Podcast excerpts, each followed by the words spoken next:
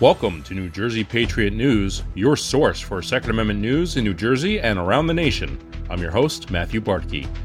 Today is Saturday, January 27th, 2024. The three judge panel overseeing the Miller v. Bonta California assault weapons ban case in the Ninth Circuit, which heard oral arguments earlier this week, have decided to hold the case pending the outcome of the California magazine capacity case Duncan v. Bonta.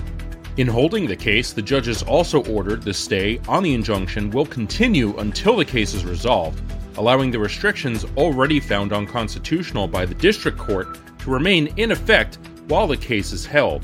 Oral arguments are expected in Duncan v. Bonta in March of this year.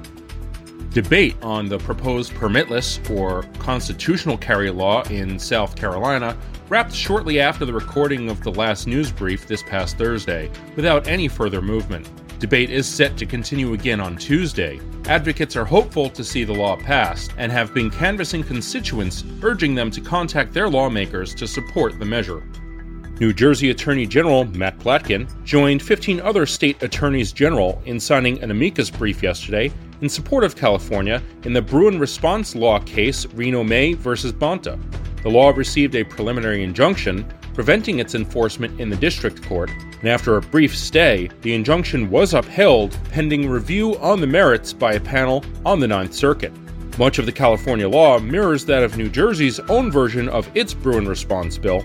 New Jersey still awaits a decision in the Third Circuit for the Koons Siegel versus Platkin case, and decisions in other circuits for similar laws may give further points of consideration to the judges presiding over the case.